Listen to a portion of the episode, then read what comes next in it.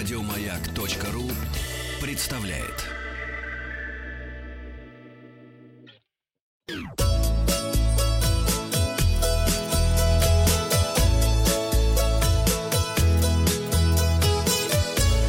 Роза ветров. Здравствуйте, у микрофона Павел Картаев. Вы слушаете обзор новостей в сфере туризма. Новости короткой строкой. Краснодарском крае более 250 отелей будут участвовать во втором этапе программы туристического кэшбэка. Список участников второго этапа на официальном сайте программы появится не позднее 15 октября. С сегодняшнего дня с 14 октября россиянам понадобятся отрицательные тесты на коронавирус для въезда в Белоруссию, поскольку Российская Федерация не вошла в перечень государств за благополучной ситуацией по COVID-19.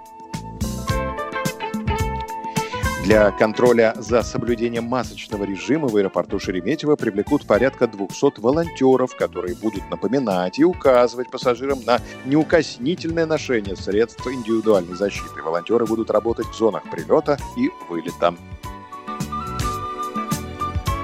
В Светлогорске на берегу Балтийского моря в конце года будет введен в эксплуатацию лифтовый подъемник панорамного типа.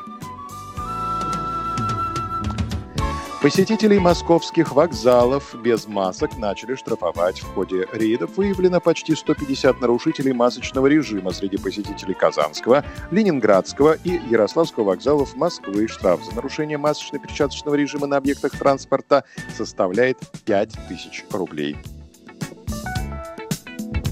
Власти Греции продлили разрешение на въезд россиян до 25 октября. Квота по-прежнему составляет 500 человек в неделю. Надо торопиться.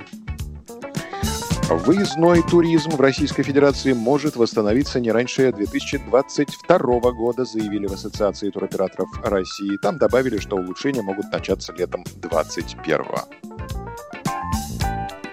Ставропольский край предлагает туристам отдыхать в глэмпингах, которые организовывают в регионе. Глэмпинг – это кемпинг повышенной комфортности, где есть все условия для комфортного проживания. Кровать, водопровод, качественная еда и другие удобства.